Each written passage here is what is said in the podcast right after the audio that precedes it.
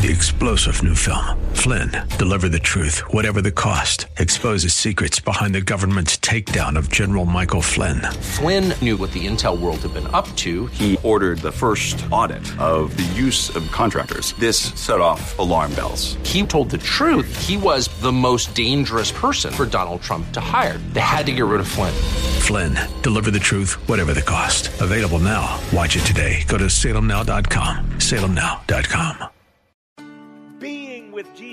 Must be the priority of your life. If you are going to be a fisher of men and women, if you're going to be one who finds your one, if, if you're going to make a difference in your corner of the world, then being with Jesus must be a priority.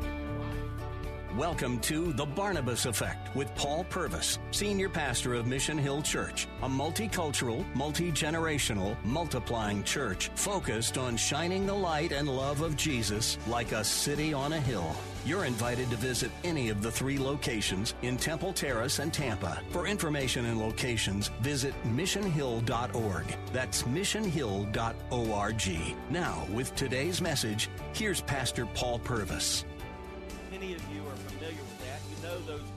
Of Jesus, the focus of our passage today. Follow me, and I will make you fishers of men. And, and yet, many of you also know me, and you know that I've been in churches like this all my life, around people like us all my life. And the truth is, I come in contact with a lot of people that, that love Jesus. I think they truly do have a relationship with Jesus. And yet, many Christ followers have never led one other Christ follower to saving faith in Jesus Christ. We've not become fishers of people like Jesus commanded. And you have to wonder why. I mean, is there some crazy excuse? I, I heard about this little boy that wanted to go fishing. And so he said to his mama, Mama, I want to go down to the lake and go fishing. And she said, Sure, not a problem. He would often do this. She said, One exception, you need to take your sister with you. And he's like, Oh, Mom, last time she went with me, I didn't catch any fish. And mom said, Well, I know she can be noisy. I'll talk to her and I'll tell her she has to be quiet. The little boy said, No, it's not that she was noisy. She ate all the bait. I don't know what your excuse is for not catching fish. I, I don't really like to fish. Just that's that's the truth. I don't know why. I mean, maybe it's because it takes time. I've got some friends. Mike Renner in this room, man, he loves to fish. He's always posting like the whale that swallowed Jonah that he caught that day. I mean, he I, I'm not that way. I mean, when I go out, I just I'm standing there, sitting there, and nothing's happening. It, it takes time, and some people don't like to fish because it's dirty. That doesn't really bother me. I, I think I don't like to fish because it's just disappointing. I would like to fish if I caught fish. I just stand there. Maybe that's why we don't fish for people, right? We've not seen the, the joy that comes from seeing another person begin a relationship with Jesus Christ. And yet, that has been God's plan. There's an amazing verse in the Old Testament. In Jeremiah 16 16, it says, Behold, I'm going to send for many fishermen, declares the Lord. This is the Old Testament. And they will fish for them. And afterwards, I'll send me hunters, and they will hunt for them from every mountain and every hill, and from the clefts and, and from the rocks. And, and yet, we are not fishing. There was an old gospel preacher named R.G. Lee, and R.G. Lee said the greatest sit down strike in the world is in our churches where those who claim to be saved have never become fishers of men. I want to make a bold statement today, and then I want to back it up from Scripture. I believe Jesus would say to you and me, Hey, if you're not fishing, you're not following. We're in this series called Who's Your One? I've been asking you to, to pray for one individual, asking God to give you an open door of conversation, of relationship, so that over maybe the next several months leading up to the Christmas season, you will have an opportunity to have a gospel conversation with that one person. And uh, what if we all just reached one?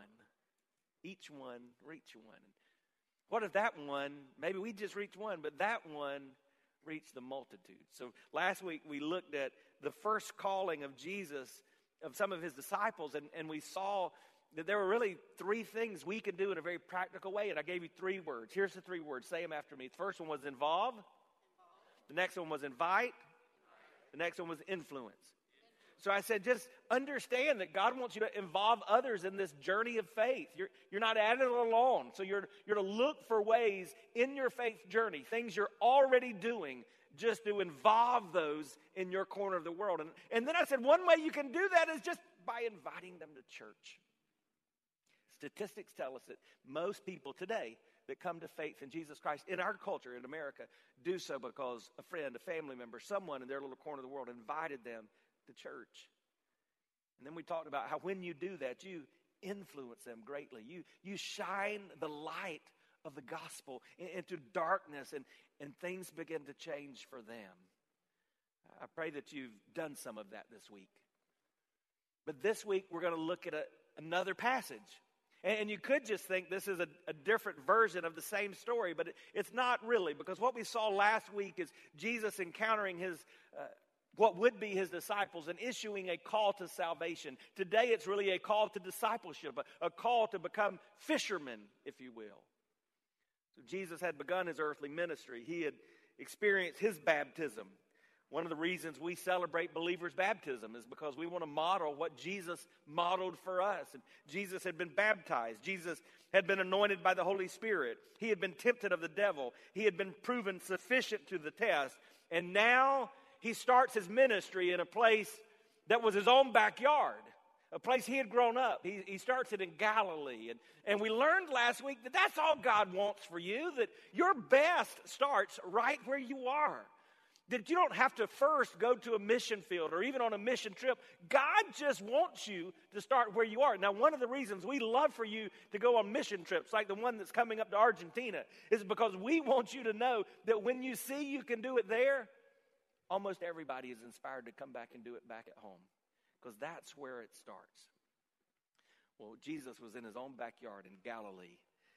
In December, I'll be taking another group to the Holy Land. I'd love for you to go, but when we're there, one of the things that we enjoy most, in addition to the garden tomb, almost everybody says their favorite thing is just riding and walking along the Sea of Galilee. Just look what you see when you see the Sea of Galilee. It's like beauty and you can imagine that Jesus was just walking this shore. In fact, in this next picture, you see a boat just out beyond the shore, a fishing boat. And so, in this very same way, Jesus may have been calling out to his disciples in a boat not unlike that. In fact, we know the kind of boat. You'll see here a boat was discovered that is like the fishing boat from the time of Jesus, 2,000 years old. And you have an opportunity to see that there in the Holy Land. It's amazing to walk and experience what Jesus walked and experienced. And on that day, he was in his backyard in Galilee, a hustling and bustling area at that time. It would have been more like Clearwater Beach or Indian Shores where there's putt putt golf and all kind of stores. And that's where Jesus was walking along. And this is what the Bible says took place. Matthew chapter 4 verse 18. While walking by the Sea of Galilee, he saw two brothers, Simon, who's called Peter, and Andrew, his brother, casting a net into the sea, for they were fishermen. He said to them, Follow me, and I will make you fishers of men. And immediately they left their nets and they followed him. And going on from there, he saw two other brothers, James the son of Zebedee and John his brother, in the boat with Zebedee their father, mending their nets, and he called them. And immediately they left their boat and their father, and they followed him. There's some truths that jump off the pages of Scripture that speak to this call to fish for people. I'm going to give you those truths. We'll then pray and we'll leave and we'll go fishing. The first truth is this Jesus sees you where you are, but He calls you to become what He created you to be. We learned last week, Jesus really does see us where we are. One of the stories we learned last week was that this guy named Philip, that Jesus had called to salvation, went out and found a friend. His friend was Nathaniel. And Nathaniel was skeptical at first, but when he began to walk toward Jesus, Jesus spoke to him. And he said to Jesus, You don't know me. And In that passage, we were reminded that, yes, indeed, Jesus does know us. Maybe today, the primary reason you're here is to be reminded that Jesus knows you. He knows where you are, He knows what you're going through. He knows your greatest fears. He knows your deepest hurts. He, he knows the longings of your soul. He knows you because he sees you. A friend in college used to say to me, He knows your address. In, in other words, you're not hiding from him, you're, you're not incognito. Jesus sees you, just as Jesus saw these disciples on that day. And then he called them. And in that call, we see a deeply important truth. You've heard it said before. Jesus calls us not based on our ability, He calls us based on what? Our availability. We see that in this passage because it could easily be argued Jesus did not call the best nor the brightest. And I don't think he usually does. If you look throughout history, it's interesting because you'll find that Jesus often chooses those that nobody has known from humble beginnings, often in even obscure places, to bring him the greatest glory. Listen to what Paul said in 1 Corinthians chapter 1. Consider your calling, brothers. Not many of you were wise according to worldly standards. Not many were powerful, not many were of noble birth, but God chose what is foolish in the world to shame the wise. God chose what is weak in the world to shame the strong. God chose what is low and despised in the world, even things that are not, to bring to nothing things that are, so that no human being might boast in the presence of God. I want you to understand God sees you and God has big plans for you. And those plans have nothing to do with your ability, they have nothing to do with your background, they have nothing to do with how inadequate you feel. He sees you and He calls you for what He wants you to become. Hi, I'm Paul Purvis, the lead pastor of Mission Hill Church right here in Tampa Bay. Thanks for taking the time to listen to today's The Barnabas Effect. It's a ministry intended to encourage, equip, and empower you. You may not know this, but this ministry is made possible because of the generosity of listeners like you. We are able to be on the air because listeners like you are gracious and give to this ministry. Would you consider making a gift today? It would be our honor to send you a gift, a resource, as a result of your gift of any size. And you can make that gift by going to missionhill.org and clicking on the banner that says the Barnabas Effect. That will direct you to a simple way that you can give right there online. Thanks again for listening to the Barnabas Effect today. And now we continue with our message. I want you to understand the context of this particular passage of Scripture. You need to know a little bit of Jewish history. In the Jewish culture, every Jewish boy would study the Torah. Do you know what the Torah is? The Torah is what we call the first five books of the Bible. Let's say them together with me if you know them Genesis, Exodus, Leviticus, Numbers, Deuteronomy. Those are the first five books of the Bible. Every Jewish child would learn those first five books of the Bible. That's why in the Torah, in those first five books, we're reminded that parents were, were told to put those scripture verses uh, on, their, uh, on their arms and on their foreheads so that they might have them constantly before them so that they might learn the truths of God's Word. Every boy up to the age of five. But then there would be some who were just clicking, they were getting it. I mean, this was natural to them, and they had a hunger, a desire to, to learn more about the Bible, to learn more of God's Word. And, and, and those, those individuals, uh, they then would go to school. And they, until age 10, would, would begin to, to learn the other books of the Bible. Those books of the Bible that we now call the Old Testament. And they would begin to be scholarly in that way. And, and so from age 5 to 10, they would learn the Torah. From age 10 till about age 17, those others would go to that next step and, and they would learn the rest of the Old Testament. And then Those that did not go to learn the Old Testament, you know what they would do? They would just go back to the family business. They would become fishermen. They would become carpenters. They would make fine linens. They would do whatever vocation their family had done.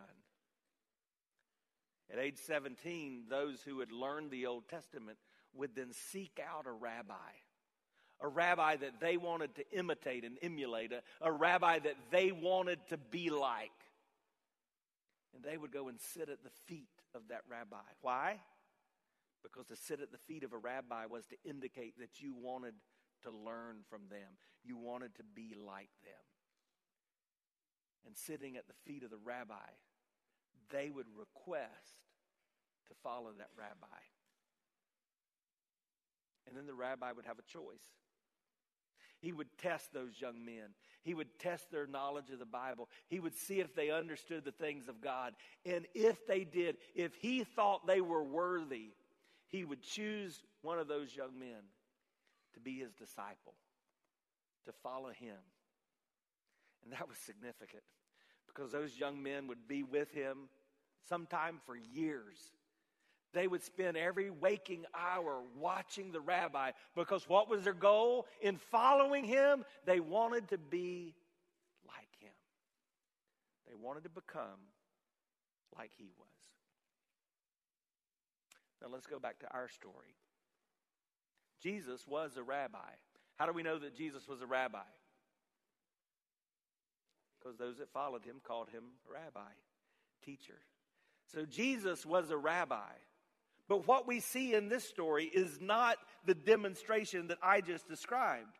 Look again at verse 18. While walking by the Sea of Galilee, he saw two brothers, Simon, who was called Peter, Andrew, his brother, casting a net into the sea, for they were fishermen. They were fishermen. What does it mean if they were fishermen? They were not the best and the brightest. They were not the top of the class. They were not the ones that everyone had looked to and said, He is going to be something. He's going to make it big. No, they were just ordinary people that God wanted to use for an extraordinary task. Aren't you thankful that that's the way God worked? John MacArthur puts it this way He says, God skipped the wise of the day the great scholars were in Egypt. The great library was in Alexandria. The great philosophers were in Athens. The powerful were in Rome. He passed over Herodotus, the historian, and Socrates, the great thinker, and Julius Caesar. He chose men so ordinary it was comical. No rabbis, no teachers, no religious experts. Don't miss this. God doesn't call people based on who they are, He calls them because he sees what they can become. And that should encourage you. It should encourage you because God sees you where you are, but he sees past you are where you are. He, he sees past your shortcomings. He sees past your inadequacy. He sees past your education, your circumstance. He sees past your insecurity. He sees past your fears. He sees past your weakness. He sees past your past. Isn't that a good thing? He sees you where you are, but he sees you for where he wants you to become. Said another way, we're reminded in Scripture again and again God doesn't call the equipped, His way is equipping the called. He does the work. And when you truly understand that, when you truly understand that God sees you where you are and He calls you for what He wants you to become, then you realize you need to stop making excuses. Because you realize He, he is going to do the heavy lifting. He, he's going to do what's necessary to give you the ability to accomplish what He's called you to accomplish. Are you making excuses today? Do you remember that He sees you where you are? Are you holding on to that truth from the Old Testament, the, the eyes of the Lord? And Second Chronicles 16, it says, roam to and fro throughout the whole earth to give strong support to those who are devoted to Him. God sees you where you are, but He calls you to that person He wants you to become. So I want you to think about that second truth. Jesus calls you to become what you were created to be. Did you hear that? Jesus calls you. Just say that with me. Say, Jesus calls me. Jesus calls me. Have you ever gotten an important phone call? Has your phone ever rung and you, you look at the number and you recognize this is it? Maybe it's that date that you've been wanting to have. Maybe that's employer for the job that you wanted to get. Maybe it's that friend that you just knew you needed to talk to. And maybe it was Publishers Clearinghouse. If it was, tithe.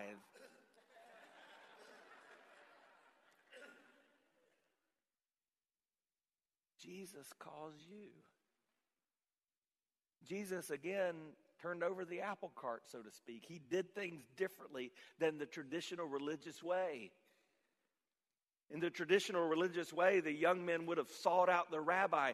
Jesus was seeking out the young men. He was saying, I want you. Jesus often does things differently, doesn't he? They were not sitting at his feet, he sought after them.